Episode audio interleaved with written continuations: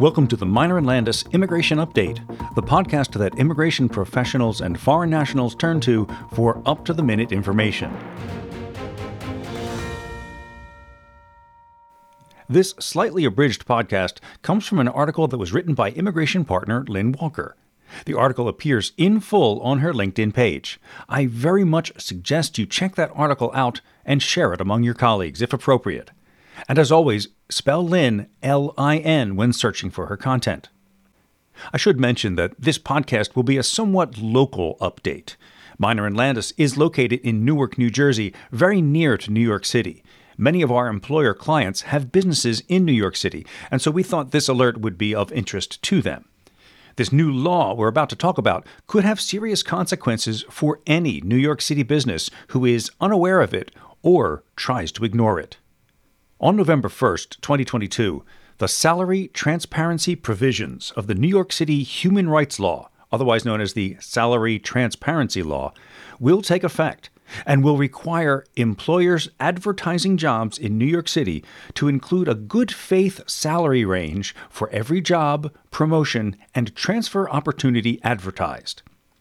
With this podcast, we hope to provide some guidance upon which employers and their job opportunities are affected, and how the salary transparency law may affect the permanent labor certification application, or PERM, process in the employment based immigration context. So, which employers are affected by the salary transparency law? Well, the salary transparency law applies to all employers that have four or more employees or one or more domestic workers. It is critical to note that as long as one employee works in New York City, the workplace will be subject to the salary transparency law. Regardless of their size, employment agencies are also subject to the salary transparency law and therefore must ensure that any jobs promoted by them comply with the law's requirements. The law, however, does make exceptions for temp agencies. However, it's important to note that although temp agencies that recruit, hire, and assign their own employees to perform work or services for other companies, or to supplement another company's workforce, are not subject to the salary transparency law. But, and this is important, the employers who utilize the temp agency's services must comply with the law. So, which jobs are subject to the salary transparency law? Well, the law covers any advertisement for a job, promotion, or transfer opportunity that can or will be performed, in whole or in part, from an office, in the field, or remotely from the employee's home in New York City. This includes both full time and part time jobs for employees, interns, domestic workers, independent contractors, or any other category of worker protected by the salary transparency law.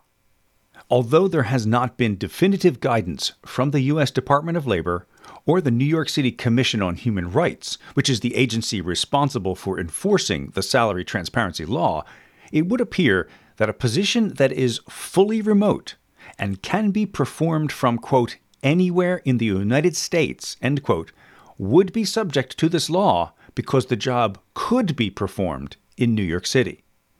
Please understand that the law covers all advertisements, regardless of media used.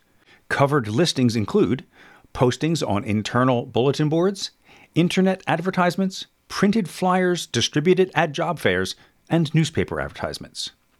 What information must be included in the job advertisements? The salary transparency law requires employers to disclose in the job advertisement both the minimum and maximum salary that they are willing to pay in good faith. Employers must include both a minimum and maximum salary. The range cannot be open ended. I'm going to jump down to a couple of footnotes. There are many footnotes in this article on the LinkedIn page where Lynn Walker has posted it, but I want to read uh, two of these particular footnotes right now that I think are especially important. Footnote 8 is the salary is defined as the base annual or hourly wage or rate of pay, not including other forms of compensation or benefits, such as health insurance, paid time off, overtime pay, commissions or bonuses, etc. And the other footnote that I want to read relates to where we say that they are willing to pay this wage in good faith. Good faith is defined as the salary range the employer honestly believes at the time they are listing the job advertisement that they are willing to pay the successful applicants. So you can't do an open ended salary thing, like, for example, $15 per hour and up, or maximum $50,000 per year, where you don't show the minimum. Those would not be consistent with the new law's requirements. If an employer has no flexibility in the salary offered, the minimum and maximum salary may be identical. For example, exactly $20 per hour. So if you are an employer in New York City, you may be wondering how will the salary transparency law be enforced? The New York City Commission on Human Rights will accept and investigate complaints received by the general public and will also initiate its own investigations into violations of the salary transparency law. Employers who are found in violation of the salary transparency law may face steep fines for second and subsequent offenses. The Commission on Human Rights will not assess monetary fines for the first violation so long as the employer fixes the violation within 30 days of receiving the Commission's notice of violation. However, employers who fail to fix a first violation or accrue subsequent violations are subject to civil penalties of up to $250,000.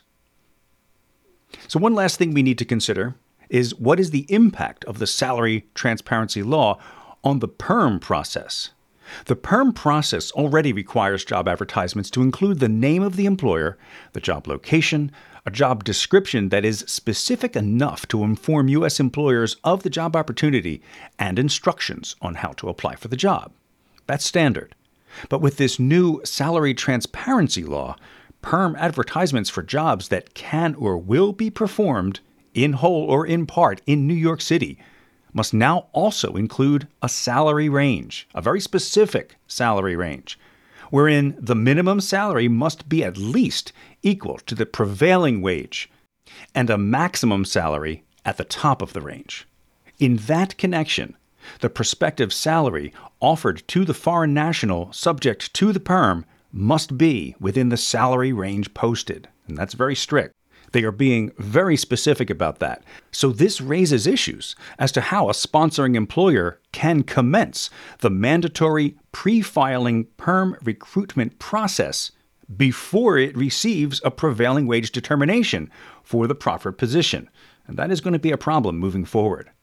So let's wrap up this local update and just remind you that the immigration attorneys at Meyner and Landis have significant experience with the entire life cycle of the perm process and are actively working on solutions for our New York City based clients in anticipation of this new legislation. If you have any questions regarding the perm process, the salary transparency law, and whether it may apply to your particular employment situation, please contact us for a consultation as soon as possible. Thanks for listening. Disclaimer The information contained herein is intended only for educational or informational purposes and is not a substitute for legal advice. Further, listening to this HR tip in no way establishes an attorney client relationship between you and Meyner and Landis LLP. Listeners should consult legal counsel for definitive advice regarding the current law and regulations and how those apply to your unique situation within your organization.